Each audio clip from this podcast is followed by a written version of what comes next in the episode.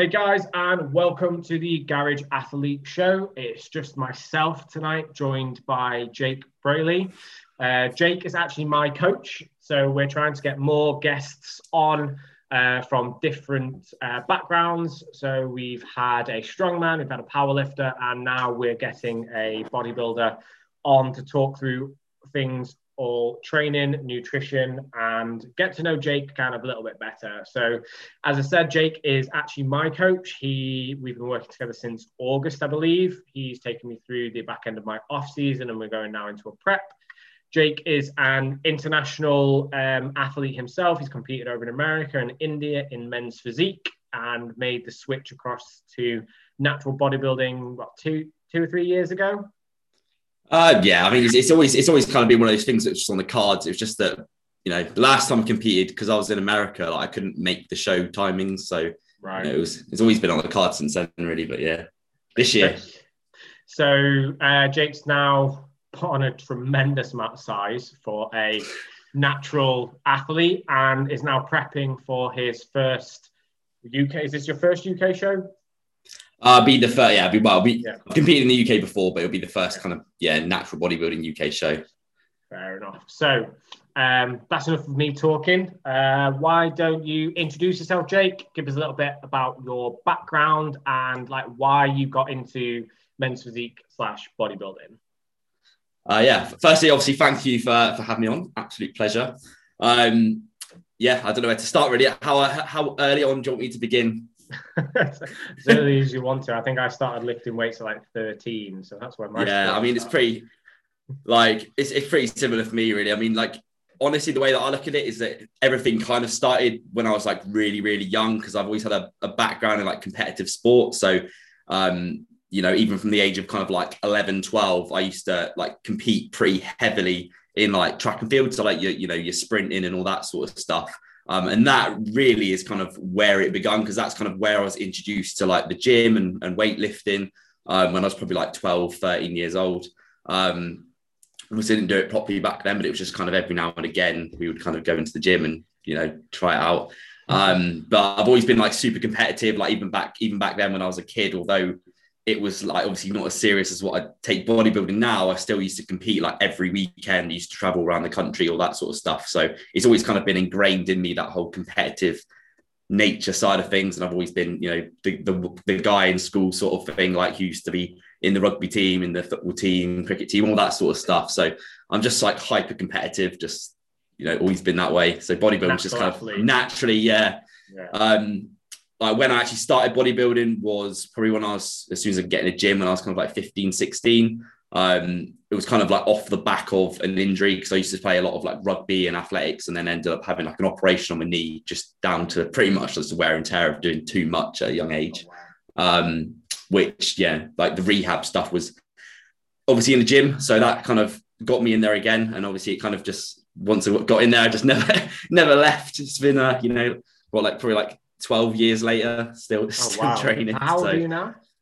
27 now, I believe. So I remember you hit that 10,000 hours mark like quite early then. If you've been literally in the gym for like 12 years now, 27, like it's going to be interesting to see the sort of things you can kind of do with your career. So take us through, like, when was the first time that you decided, right, I want to do shows. I want to take this to not just being in the gym and building muscle, like I want to be a bodybuilder. Like, did that just like happen? Did somebody say to you, you know what, you should compete? Or did you make a decision like, right, I'm going to take my training to the next level? I think it's very, very different, like when I started compared to now, because when I started like going to the gym, this is obviously like when I was 12 years ago, I was like 15 years old. And like, ever since I started going, like, it's always been like a consistent thing. It's just because, you know, I used to go probably 6-7 days a week back then. I go like more back then than I do now. But like, it was always just like, because I enjoyed doing it, I just did it. There wasn't really like a big purpose behind it, aside from the fact that I enjoyed it and I kind of wanted to build muscle, and I just kind of enjoyed the whole process of that. Obviously back then had absolutely no clue what I was doing really. It was just kind of, you know, what everyone does, or you know, what everyone did back then was just look on forums, you know, look on your bodybuilding.com and stuff like that, like watch the biggest guy in the gym and see what they do. And just a, you know, typical journey. But even since like I got started, I was always like, you know, looking at diet plans and looking at how to like train and, you know, all that sort of stuff. It was never just like, you know, just go in there and mess about. It was always, I always kind of took it relatively serious from the start. And then like competing wise, like I didn't even, back then, obviously social media wasn't really a thing, and not that it is now, do you know what I mean? Nowhere near. So like, you know, you had like your Bebo and your MSN Messenger and stuff, but like I didn't really have Facebook. Like, you know, I only had Instagram, you know, probably since like 2016. So before then I wasn't really like, you know, I wasn't really into social media. Obviously now it's a completely different story, but like I didn't even know you could compete in the UK until probably like, I think it was actually the first year I competed. So 2016 was like the year where I found out you could actually compete in the UK, and it was an actual thing. Obviously you see it on TV, but I always thought it's just an American thing. So yeah, I found out from a guy in the gym, I believe it was at the time, like early 2016, that you could compete. And I was like, oh, that looks, you know, it's pretty cool. It's never something that I kind of aimed to do. It was just like something that I've, you know, heard of. And I was like, well, you know, I ended up like looking at some of the pictures of the guys and stuff, because I think the guy in the gym who competed did quite well, and I was kind of like bigger than him. So I was like, well, you know, if you can do it, then I can do it. So I just like kind of, you know, went home, had a little look at it, and I was like, oh, I can do this. Like I can have a go at this. And it kind of, yeah, like at the time I was in like kind of a part of my life where I didn't really know what I want, like what direction I kind of wanted to go in. I kind of wanted to like do something fitness related. And I just came out of like kind of sixth form, which is kind of like college. Obviously I was like working at the time in just like a retail job. And while I kind of figured out what I wanted to do, and I was initially going to go into like the Marines, and I kind of started applying and stuff.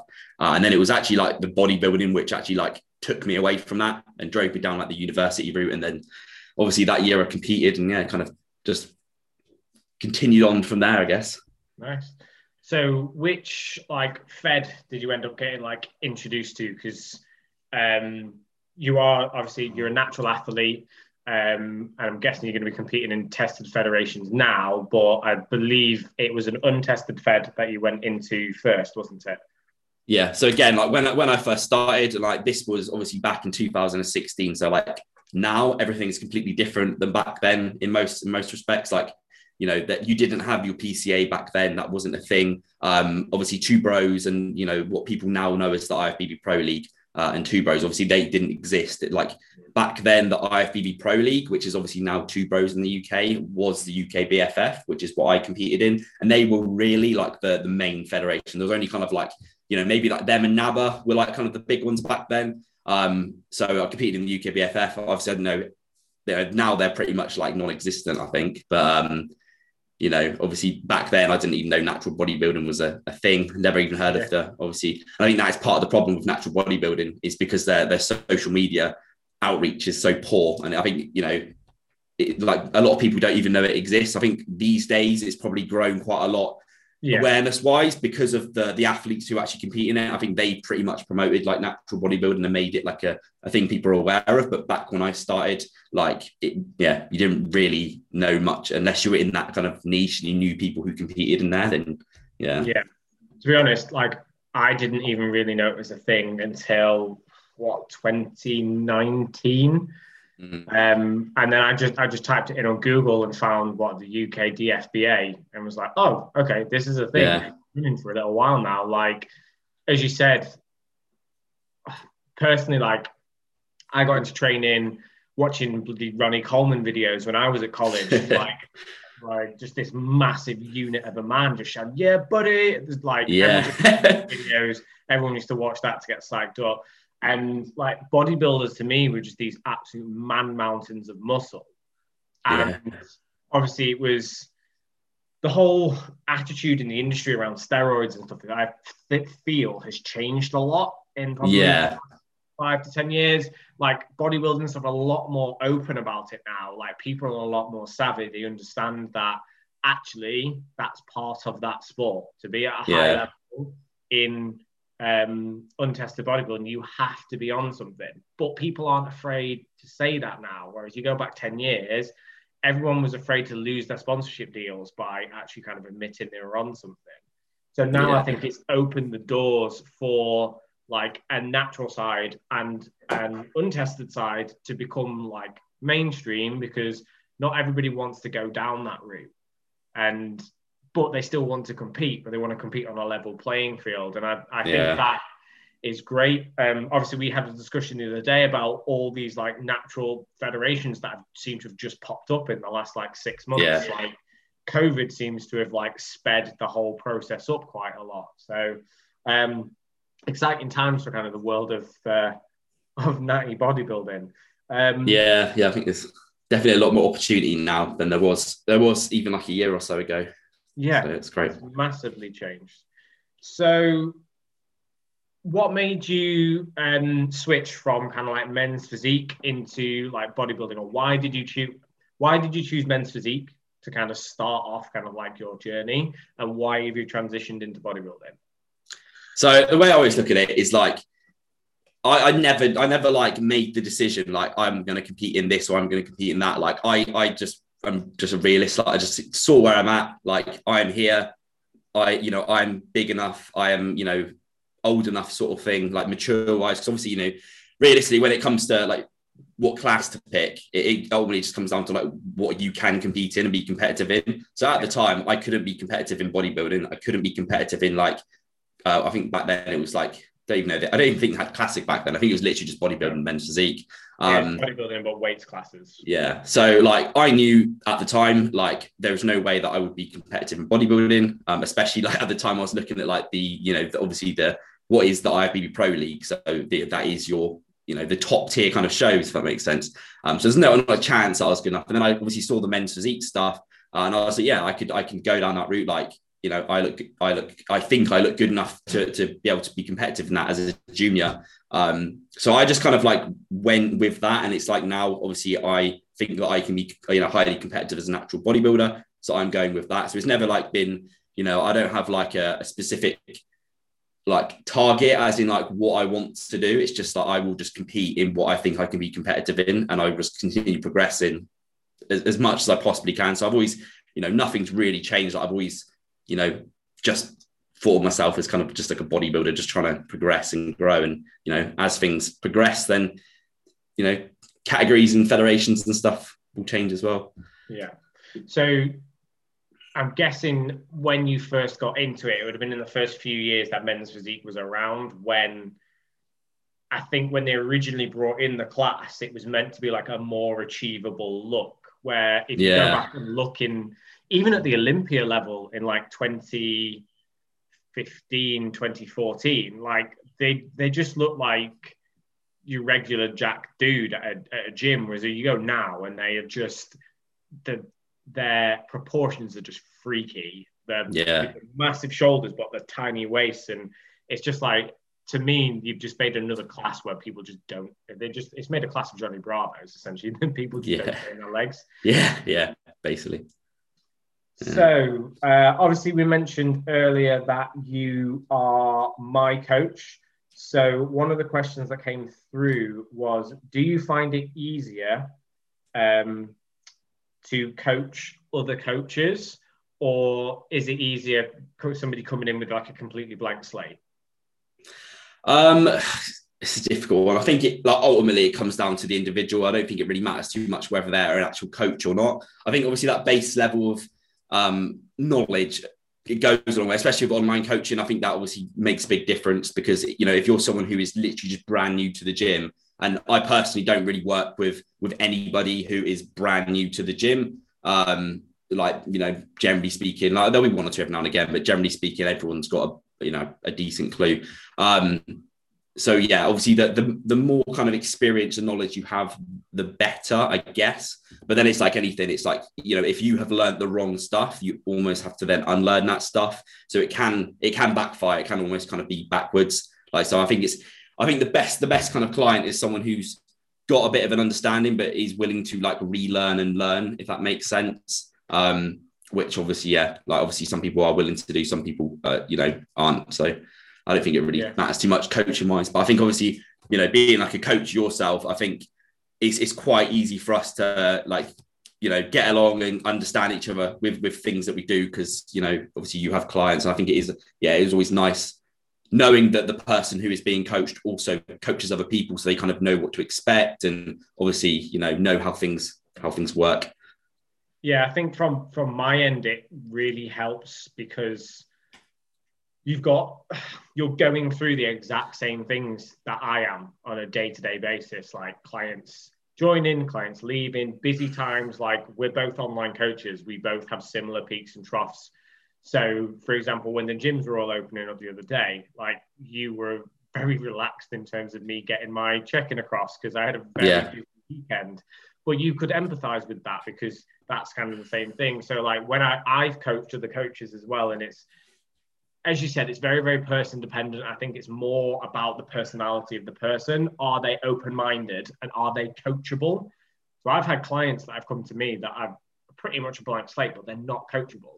Like, they think they've hired you as a coach and they're literally questioning. Like, I don't mind answering questions, but when somebody's literally arguing with you about your approach, that's not a good coaching relationship to kind of have. And as I said, it's okay to ask questions, and actually it's probably quite a good idea to ask questions. But when you're literally like, well, I'm just not going to follow what he says, I'm going to do my own thing. It's like, why have you bothered hiring a coach in the first place? Yeah, I think I think it's the thing with anything really, but especially obviously online coaching where, there is kind of that, it's not like you're walking in a shop and kind of like buying something, you know, you kind of doing it online, you're doing it based off person. So I think some people do it for the wrong reasons. Like maybe they kind of see you on social media and just kind of want to get an in. And, you know, then they realize that actually, you know, they don't actually want to learn. They just kind of, don't know. But yeah, it's just this, you know, I think at the end of the day, it comes down to like the individual and yourself. I think it's the most important thing is that you actually get along with that person and that you, like we said, like obviously you can kind of relate to them to some extent, which is why I personally find that, you know, a lot of the clients that I get are generally people within the industry who are PTs, coaches, or are looking to kind of get, you know, go down that route at some point in time. Because I think again, like, you know, you and I'm sure yourself like pick up things, you know, from being coached to then apply to your business and stuff. So it's kind of like you almost get more out of it as well, which is always quite a nice thing. I think like, you know, I quite enjoy working with people who are coaches and PTs because it's not just a case of, you know, talking about the actual being coach side of things, but it's also, you know, we can kind of tap into the business side of things and that as well. It's kind of, you know, it's just more value, isn't it really? Yeah, 100%. And I think like most good coaches have coaches because they understand the value of coaching and they understand actually it's not like, I know how to set up a diet. I know how to set up a training program. Like, I'm not coming to you to do that. I'm coming to you to take that responsibility out of my mind so that I can focus on executing. The problem is, like, especially with something like a contest prep, is when you get 6-8 weeks out, your brain just stops working. Like, you're in such survival mode. You don't want to be having to make those minute decisions that are going to make the difference between looking absolutely peeled and looking off when you're on stage, when you're essentially in a state of fight or flight. So handing those decisions off to somebody else means that you can just concentrate on, right, here's my meals, here's my training, just get on and execute. And I think that's the bit that people that don't get coached don't understand, because like in their mind, if they're capable of doing it themselves, they should do it themselves. But just because you're capable of something doesn't always mean it's the best decision to kind of do it yourself. I'm probably capable of watching a YouTube video on how to fix my car when it breaks down. However, I'm probably going to take it to a mechanic because he's going to do a 100 times better job than I am. And it's going to save me a hell of a lot of time and a broken thumb probably when the car falls on me. Yeah, you're right in all of that. I think... Again, I think it comes down to individual, like, you know, like I was saying earlier, like some people are not coachable and, you know, for some people getting a coach isn't a good idea. Like they are better off prepping themselves. But you know, as you said, like, you know, for a lot of people, and I would say for most people, if you're going to look at competing, especially like getting a coach is a no brainer. But again, like it's not, you know, it's not for everyone. Like not everyone needs or, you know, is the best decision to get a coach. I think it ultimately comes down to that person. And I think, you know, most of the time people will pick a decision and run with it, like regardless. So, yeah. Okay, so next question. Do you think a natural body, obviously we run the Garage Athlete Show, the majority of our listeners are from like the home gym groups. So they've got at home. So do you think a natural bodybuilder can be competitive with only a home gym setup? I think it depends on the home gym setup, really. Like, I mean, obviously I was training in a home gym during lockdown, but it was a well kitted out home gym. So I actually made just as much progress as I did during lockdown as I did kind of when I was, you know, training in a normal gym anyway. But I think it, you know, it comes down to the equipment, really. Like if you're talking about the limiting factor being the gym, then I would say that, I would say that it depends on the kit. Like if you've just got like, you know, a pair of like light dumbbells and, you know, like a few rusty bits of kit, it's going to be a little bit different to a lot of other stuff. But. Yeah. So Dan has just joined us. For those that are on the audio only, he managed to get his twins to bed. Jake was just giving his insights on whether he feels that he can be competitive as a bodybuilder, kind of like from a home gym. And I would say I probably have to agree with that. It all depends on how much you're willing to invest at the end of the day. If you're willing to invest a good couple of grand and get like everything that you kind of need, then I think we've talked on a previous podcast about like the five most bang for your buck, like bits of kit that you can kind of get. But then when you then go into like bodybuilding, that then blurs the waters a little bit, because you need to be able to hit cables, you need to be able to hit things from different angles, having like resistance bands to change strength profiles. Like it gets a little bit more complicated. Whereas when it's powerlifting and you've just got to kind of concentrate on the big three, you can get a lot more benefit out of just having a barbell and a squat rack and a bench. So, yeah. How are you, Dan? Are you okay? Yeah, right. I've just been painting. So I did my chores so I can come play with my friends now. Brilliant. Yeah. So, yeah. Nice picture. So where have we been going? Haven't talked anything training yet. Sorry? Haven't talked anything training yet. Oh, cool. Ah, that's kind of what we did then. We don't really talk about training. We just talk about other things. Cool, man. So, right. I'll just kind of, I guess, filter in from where we go. But talking about building weights at home, sorry, building physique at home, what's his name? Jeff Alberts, the 3DMJ guy. You know, I think he's competing. He's still competing well into his 40s quite well from home. And he does just purely home workouts. And it's refreshing seeing him do all that he does. And it's all just home workouts. He's got a Smith machine as well. So, you know, we do, when you talk about kit, got some good stuff there, but it's all based from home, and he's, you know, a very high level bodybuilder. And obviously 3DMJ are like, you know, way up there in terms of natural bodybuilding, what they provide. So there must be something in it. Yeah, I think he's like you said, he's been doing it for a long time, hasn't he? So I think, you know, I think especially when you've been doing it for that long as well, like, I don't know, is he always trained at home, or is he kind of... Well, that's the other thing. I don't know. It's one of those things that I think it's the same with powerlifting. Like you can do it at home, you can do strongman at home, but sometimes it's nice to just go to the gym and go, I'm going to use that machine today. Or do you know, that hits my, I don't know, your lat in a certain way, which actually feels really good for you. So I don't have to jimmy up some mental banded chain moving things around. I can just go off and use that machine. So I think it's doable. But I think, like we were talking to Ben last week, I think if you're going for that top 1%, you know, that top 10%, I don't know any right at the top bodybuilders that train at home. I know there are some, of course, but I don't know any, like, you know, really, we're talking upper echelon guys that train from home. Yeah, I think it's like anything. It's like how much are you, like, do you want from it? Like, you know, it's like with food supplements. Like if you want to get the extra percents, then you'll go to extra lengths to, you know, to do certain things. But I think same for gym. It's like, depending on where you train, obviously it's going to have some sort of impact on your ability to, like, maximize progress. But, you know, you can go in a really high spec gym with like a terrible kind of like mindset and, you know, attitude, and, you know, you can achieve way more at home with a good one.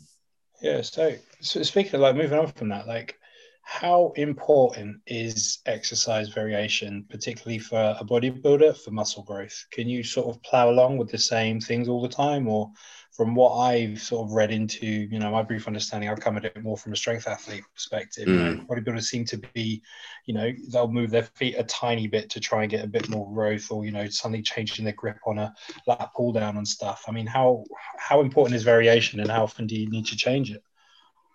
I would say, like, you know, the basic things are, like, you know, your squats and your deadlifts and your rows and your presses. Like, I think, you know, they're always going to make up the bulk part of any kind of bodybuilder's training, really. And until you get to the point where you're obviously, you know, maybe in your older years, you've already built up that muscle and you're just kind of fine tuning things.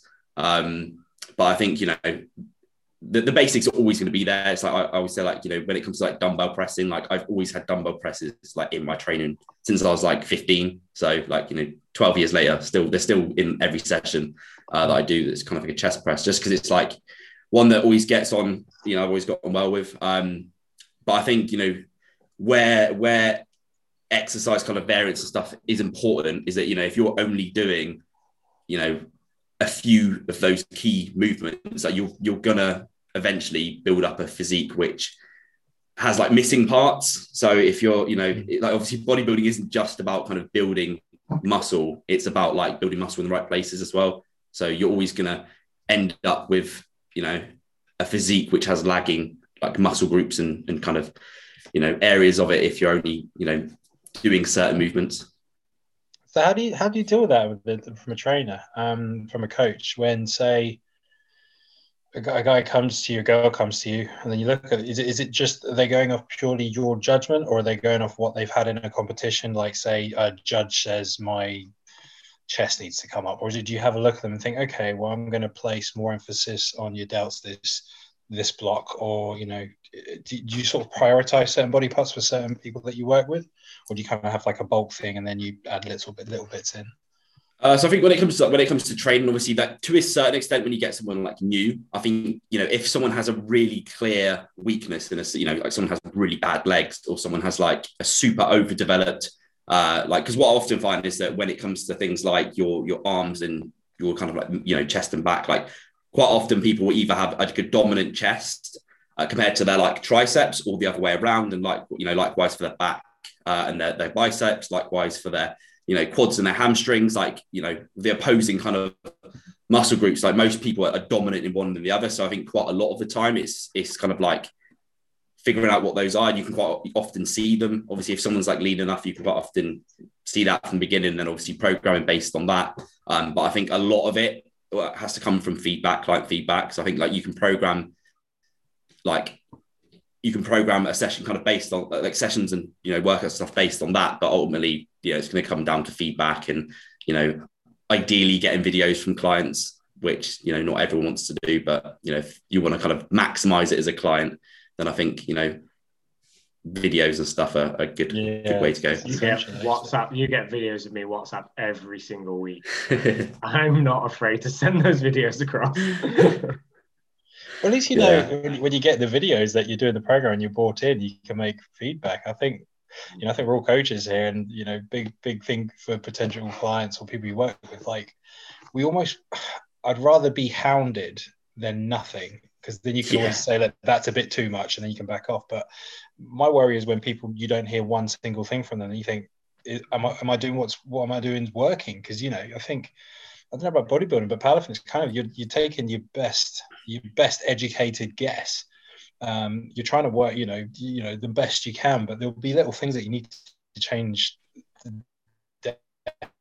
Definitely for lifters, so I presume it's the same with bodybuilders. I mean, do you ever get it when someone's like doing an exercise and you're thinking in your head, right, this is going to absolutely crush their chest, and then they say to you, I'm really feeling this in my delts, like, you know, does that ever happen? Do you have to make changes to that, or do you, you know, is that a frequent thing? I don't know. I think, like, now it's more to the point, like, I would request a video if someone says that. So it's like, if they were saying that, you know, they're doing a dumbbell press or they're doing a like a squat and they're not feeling it where they should feel it, or they're getting pain in a certain area, like I would always request to see a video of it so that I can look at it and, you know, understand why that is. Because usually it's a case of, you know, like how they're performing that movement. It might be that, you know, for example, with things like deadlifts, like some people are just not like, you know, structurally built to do conventional deadlift. Just doesn't really make sense from a bodybuilding standpoint. So, you know, it can be things like that, but yeah, generally I think it's just usually exercises are for things. I mean, everyone can perform every exercise and get a benefit from it. But often it's how people perform it. What's Dom's form like? Is he any good, or do you have to change him all the time? Oh, for always, then. Nah, he's good. I was saying earlier about obviously like coaching other coaches, and I think that's definitely one of the benefits of it, is that, you know, if you coach someone with a decent level of experience and knowledge in that already, it's not about like building something up from the ground, if that makes sense. You've already kind of built that base in you, and it's just kind of like building off from that. So it's more like making things that are good better, rather than, you know, actually getting something that's terrible and trying to make it like good. So you're not terrible, Don. Well done. No, I'm not terrible. Average. So one question that's come through is, what's a realistic amount of bodybuilding competitions you can enter being a natural athlete in a 12-month period? I think that's a hard question, that is, because it does come down to the person again. Like, you know, I've done like shows like all throughout the year before, but I'm pretty nuts. Whereas like some people I know that they'll do like one or two shows, and that's like all they can handle. Like this, just the stress. I think again, like a lot of with bodybuilding shows, like what makes all the difference is just like your head, like what's in your head. Do you know what I mean? Like obviously, and you know, a lot of that is impacted by your actual like lifestyle as well. So like, you know, how stressful is your life? Like, have you got a stressful job? Like, are you in a relationship? Like that will make a difference. Do you know what I mean? Like all of these things, there's so many different things which come into play. So I think, you know, a lot of the time,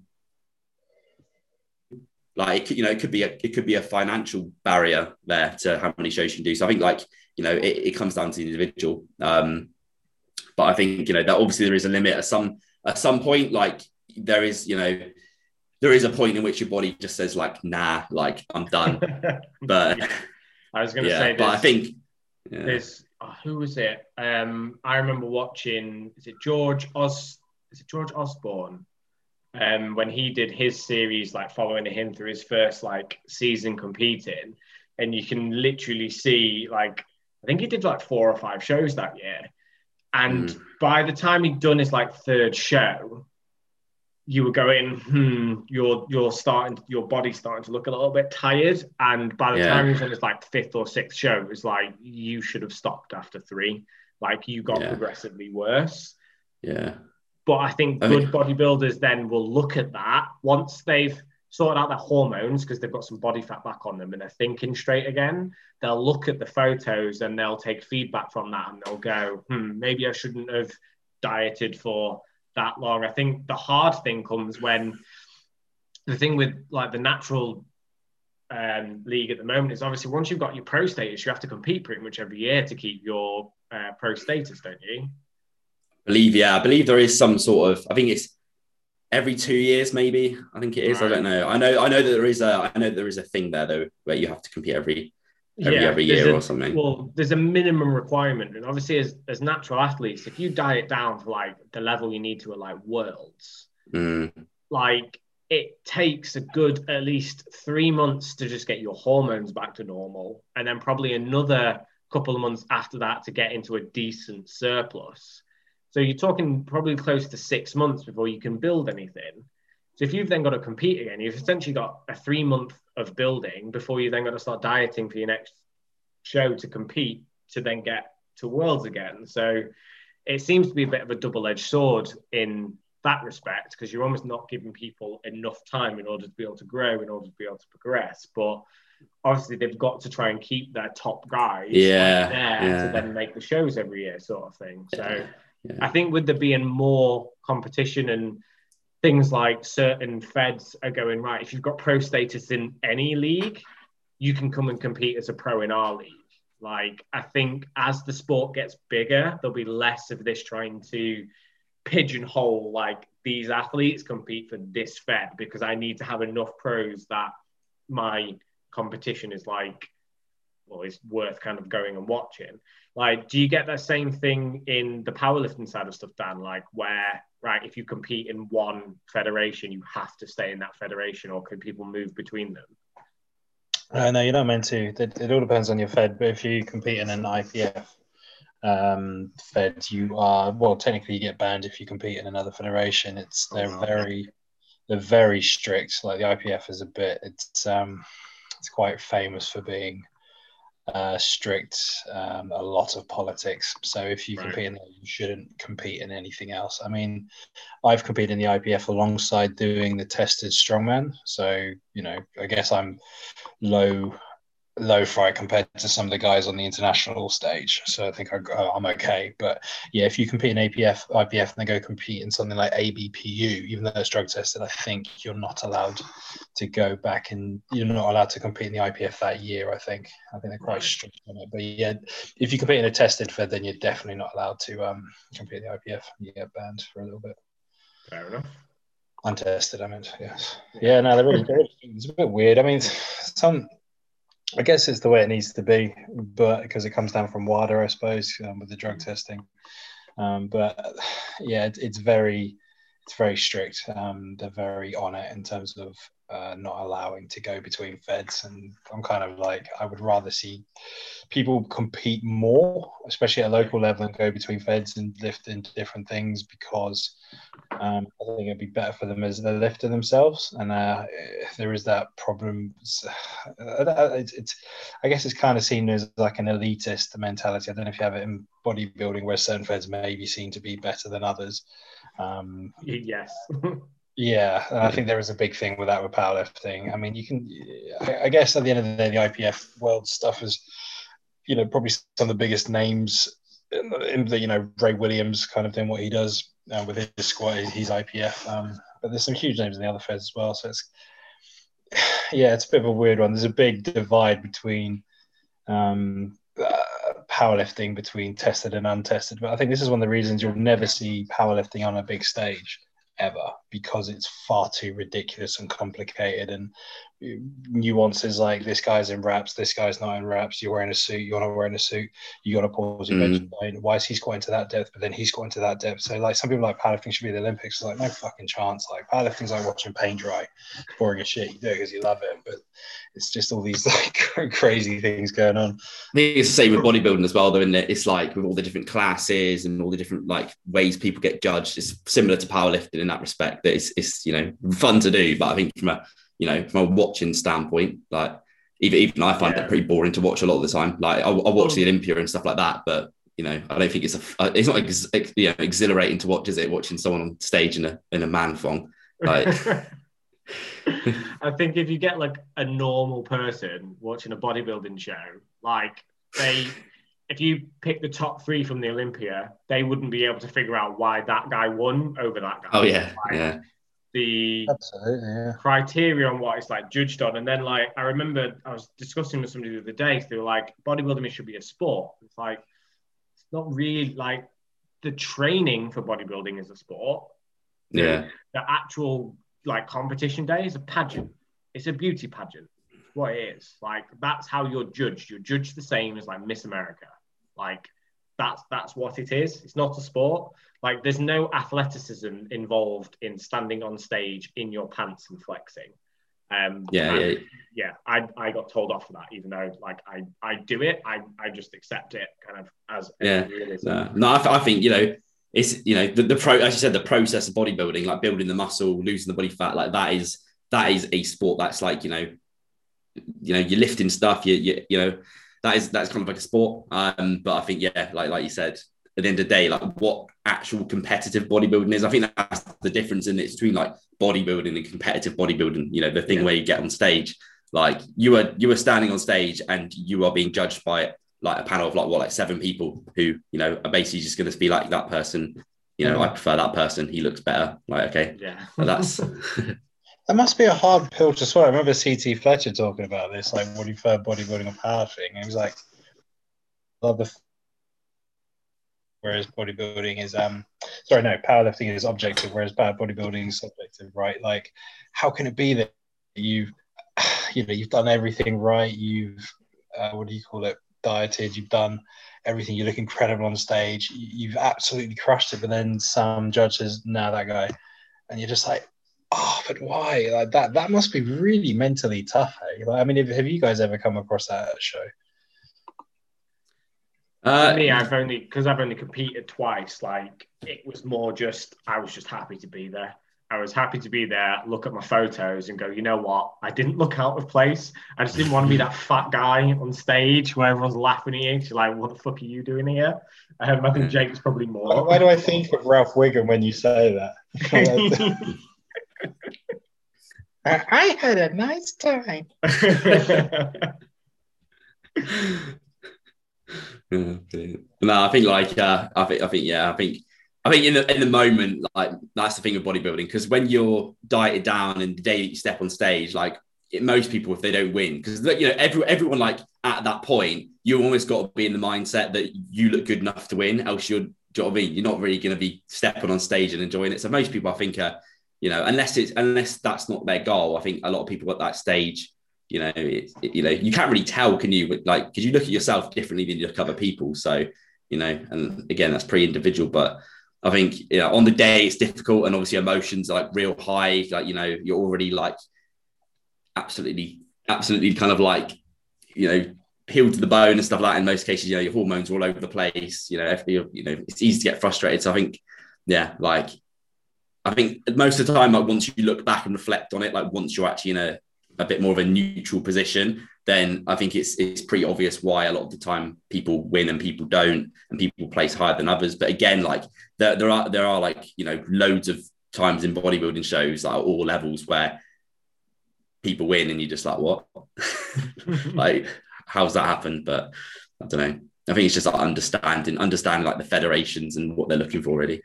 Yeah, I was going to say, like, what tends to happen is, you hear about it more in, like, the pro scene, but, like, people will talk about, like, the New York pro and how, right, they like the mass monsters. So it's normally going to be, like, a bigger guy, whereas the guys at, like, the indie, it's more like your shape. So your conditioning is going to be more important. So people get to know judges, and certain judges tend to favor, like, because there's, like, a set of, like, 5 criteria that people are looking for in bodybuilding. I think it's muscularity, symmetry, I can't remember the other 3 things that they are, but there's something in there. So there is actual criteria, but from one judge to another, I think if there's a panel of 7 judges, how it works is everyone gives their decision in terms of a number. I think it's a number out of 10. They take off the lowest one and this highest one, and then they keep the 5 in the middle. And basically, whoever wins in points from the different judges is then that person then kind of comes in first. But it can be an emotional roller coaster when you've, as you said, you've dieted for like 16, 20 weeks, and you, in your head, you have to convince yourself you're going to win, or else you're not going to give it your all. You're not going to turn down that bit of chocolate when your brain's telling you you're starving, like your body fat's at like 3%, eat something, because you've got to be in that mindset of, I'm doing this to win. And then when it's, as you said, afterwards, when you've had a little bit of time to reflect on it, you've got some food in your system, you can then go, okay, let's go back and look at the pictures and go, right, this guy's got like 5 kilos of muscle on me, that's why he won. I think that's a lot of time. It's what it comes down to, is like muscle mass. Like, you can be, you can be the leanest person on stage. You see it all the time. Like, people get really, really lean, but they just haven't got the muscle underneath to, like, pop through that, that kind of skin, really. Just, you just haven't got the muscle to look like a bodybuilder. But, and then you get obviously some people that are just, just do have a lot of muscle. They might not have the best condition, but, the muscle just on stage just pops and flows. And I think that's why, like I was saying earlier, like off seasons and stuff are important. Yeah. So training philosophies, are you married to like one particular training philosophy in terms of like high intensity training, like high volume training? Is it person dependent? And then like, how is it that you So do you train differently to how you train your clients, or is it, right, I believe in X, Y, Z? I think it's, I don't know. I don't think there's a particular like training philosophy. I think you should, you know, you should obviously train as hard as you can possibly train and constantly try and, let's all about progression at the end of the day. Like, you should be training as hard as you can possibly train and aiming to continually try and be able to train harder.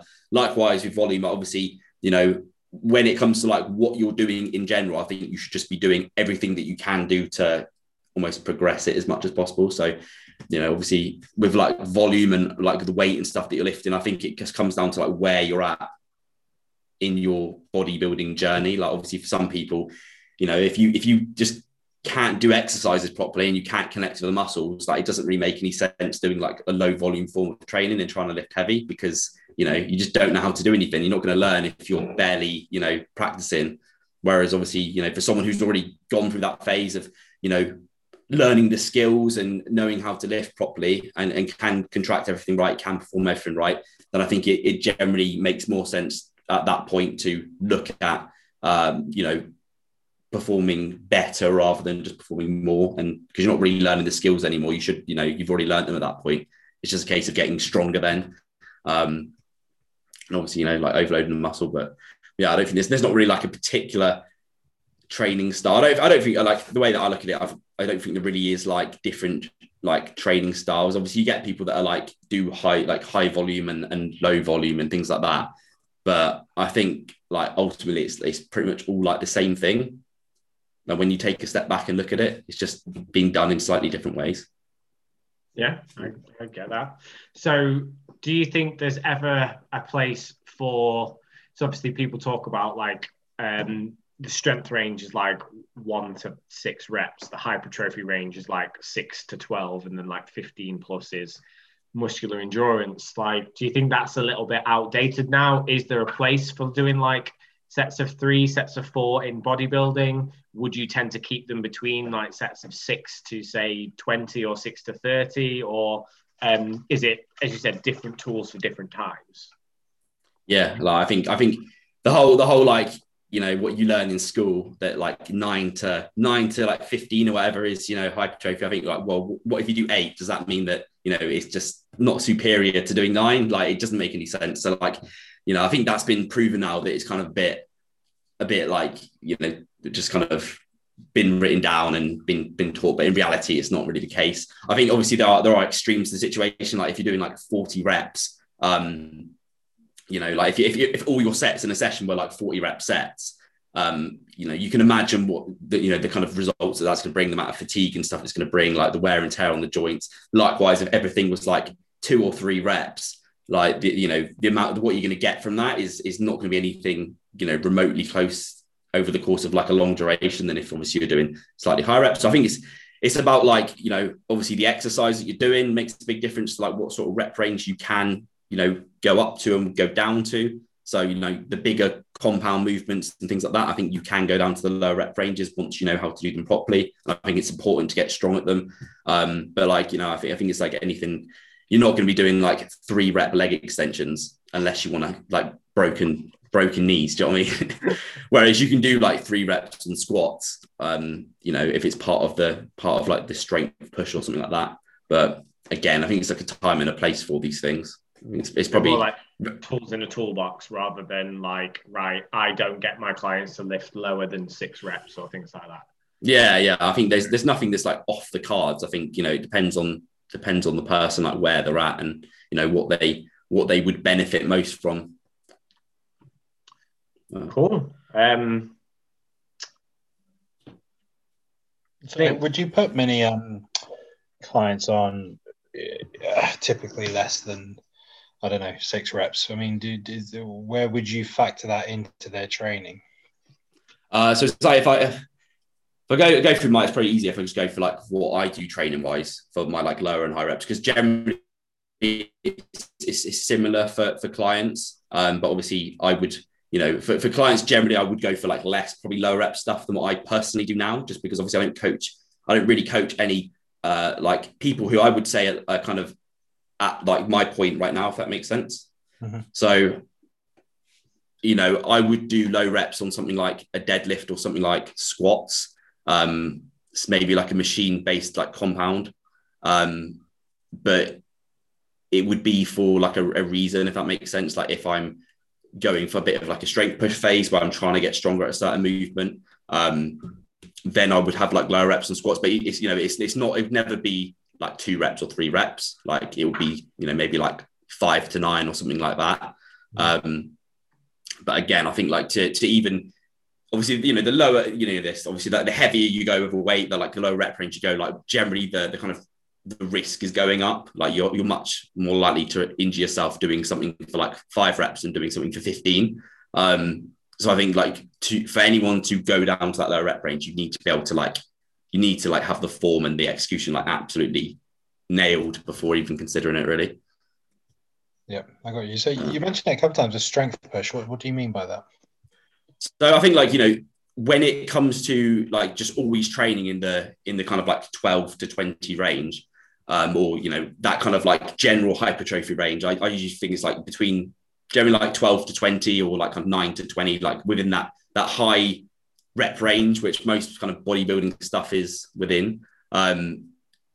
You know, if all your stuff is within that rep range, it's going to be difficult to actually build some form of strength. And I think strength is obviously important for bodybuilding, to be able to like, you know, push your performance, like push your, you know, self up to the next notch, if that makes sense. I mean, you look at a lot of bodybuilders, you know, who are exceptional and are big, they're also very strong.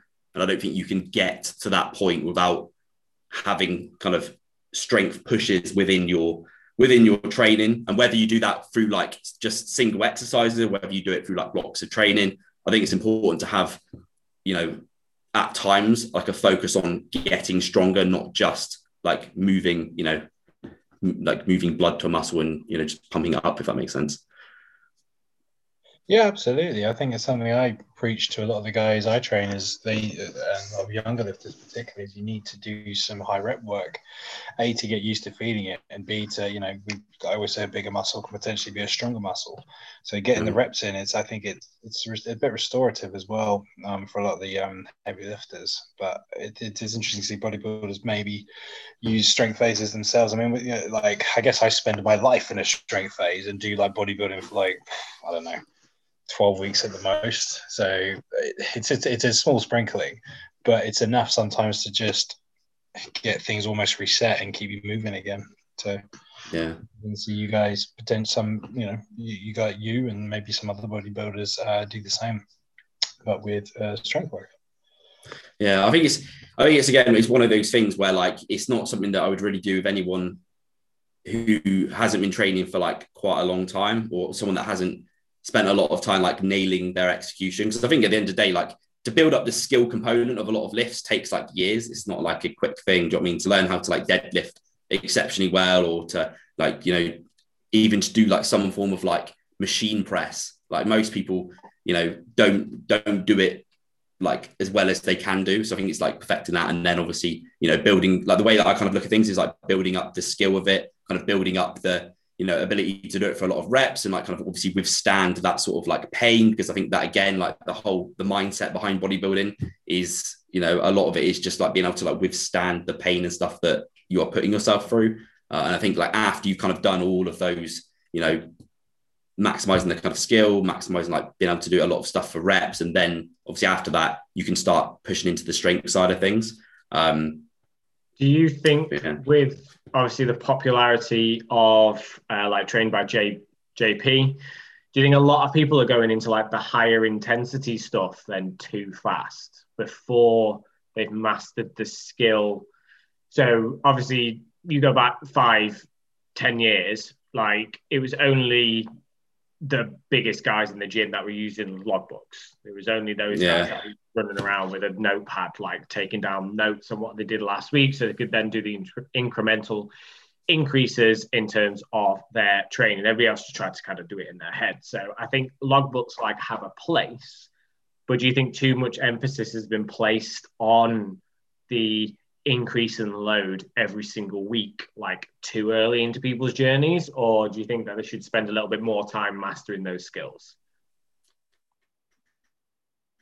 Yeah, I like it's one of those things that I fully understand, like a logbook. Do you know what I mean? It's not something that I'll be like to a client, don't use. I think, you know, for a lot of people, like it's a good tool to have. Like it can, you know, I think again, it comes down to the actual individual and like what, you know, how they're wired. Do you know what I mean? Like some people, like it's a big motivator to like, you know, have it all on paper and to see that they're progressing number wise and that sort of stuff. But at the end of the day, like there's only so much that you can put in a logbook. Like, you know, you can write down the amount of reps you've done, the amount of weight that you've lifted, but, you know, you're not going to be writing down, you know, the exact time that, you know, each rep has been, do you know what I mean? Like the time under tension, whether or not, you know, what the range of motion was like. Was the range of motion like absolutely identical every single time from like week 1 to week 10? Like, you know, like how, you know, it's just, there's just so many things that just a logbook doesn't track.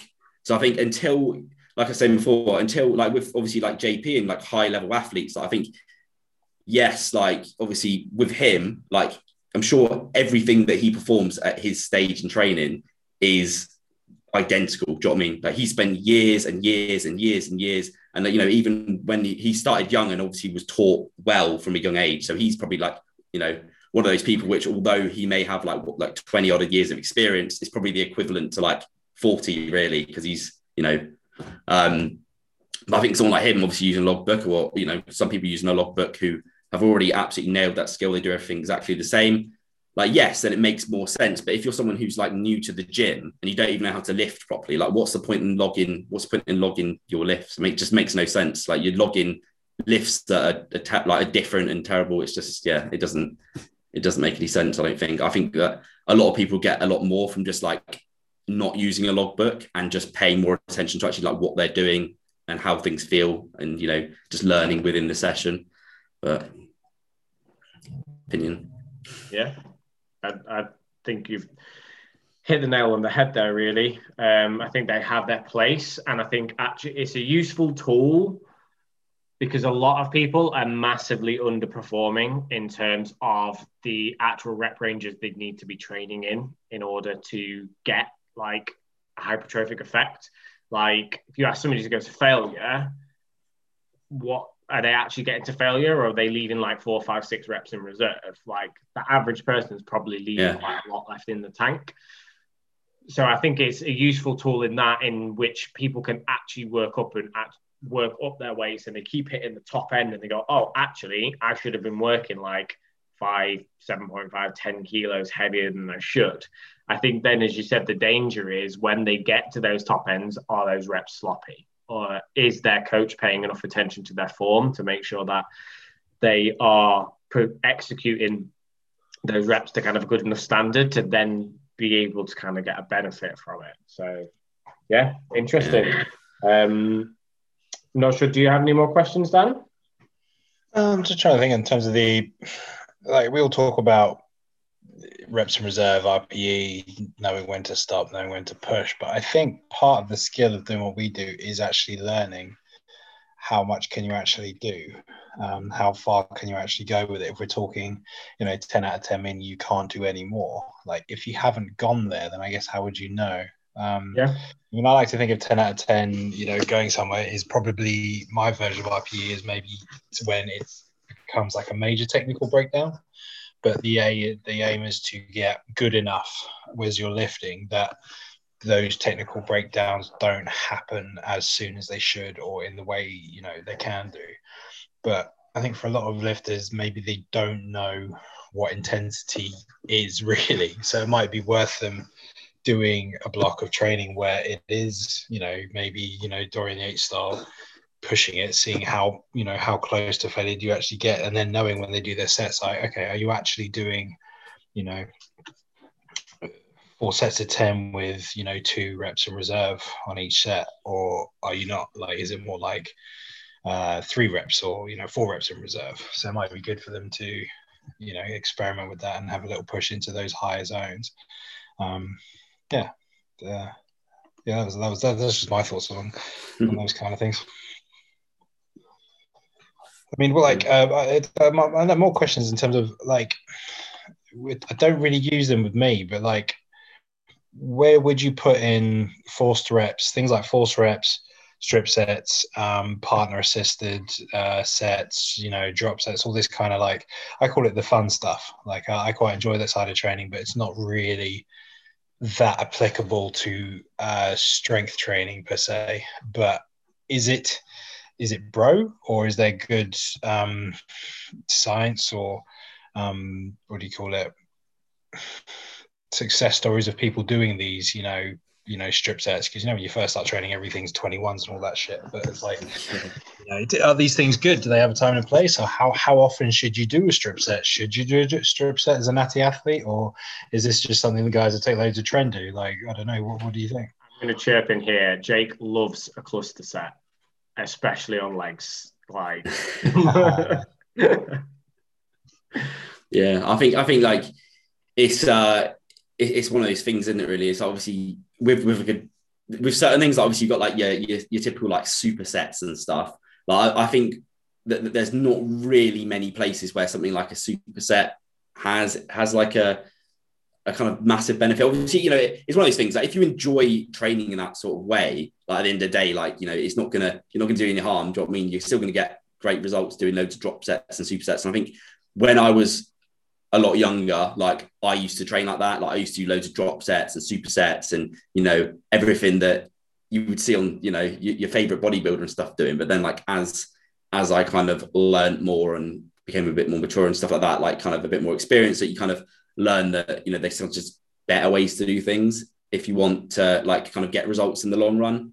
And I think, like, you know, what my, like, general approach of things now is that I will occasionally do, like, drop sets, but it's not really something I program anymore. Like, drop sets, I think it's something that is almost, you know, if you were to try and, like, the way that I would use one, like I did one today, is like, if I was to try and progress on, like, a chest press machine, and then, you know, ideally I'm looking to get between, like, I don't know, like 7 to 10 reps, and I only got like 4, then I'll just do a drop set and get the rest of them just to get, like, that extra bit of volume in, if that makes sense.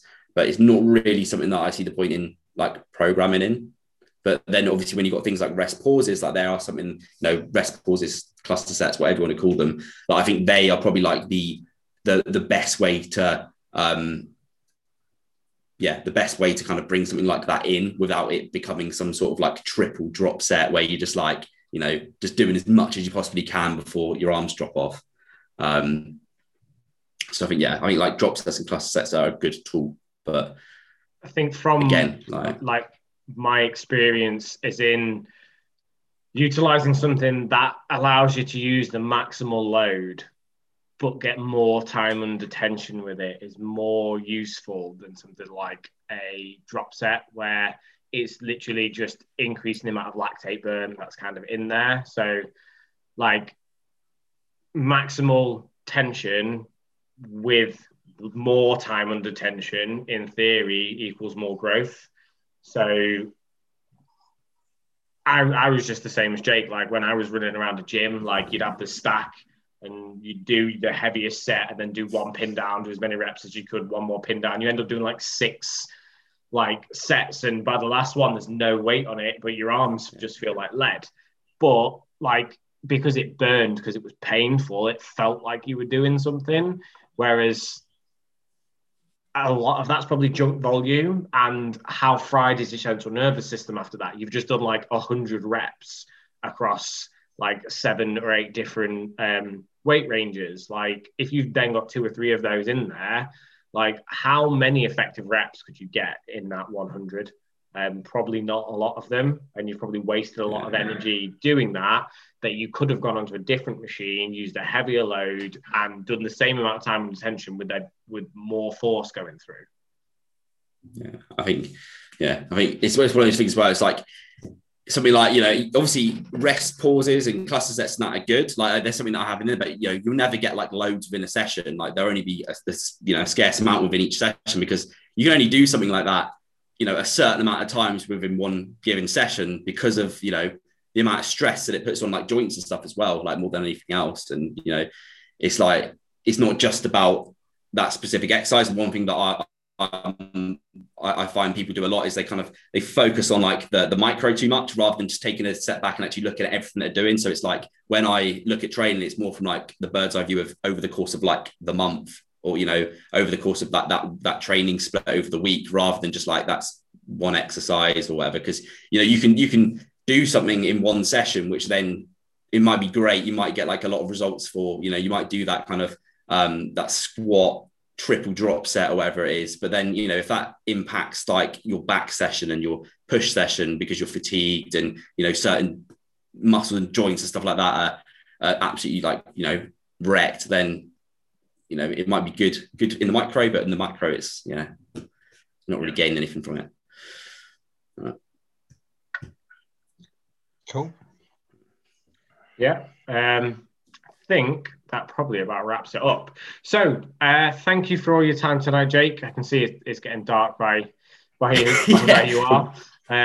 So where can the guys find you on social media if they want to kind of see some more of your content and watch your prep as you're getting ready to compete this year?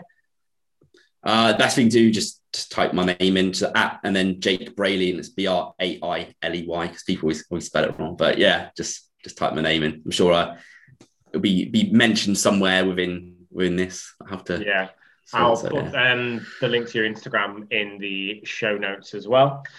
So yeah, been great to have a bodybuilder on. So we are trying to mix up things a little bit in terms of the guests that we're kind of getting on at the moment. Some more exciting guests kind of like in the pipeline. We've got some more powerlifters, hopefully going to get some more equipment manufacturers on as well with us kind of coming out of lockdown. It's going to be interesting to see how many of these like pop-up companies are still going to be around in 6 months to a year's time. Now demand's kind of dropping off. So yeah, thank you for all your time tonight, Jake. And thank you for having me. No worries. And yeah, good luck with your competitions this year. Yeah, good luck for yours as well. Yeah. Right. No, thank you for having me on. No worries, guys.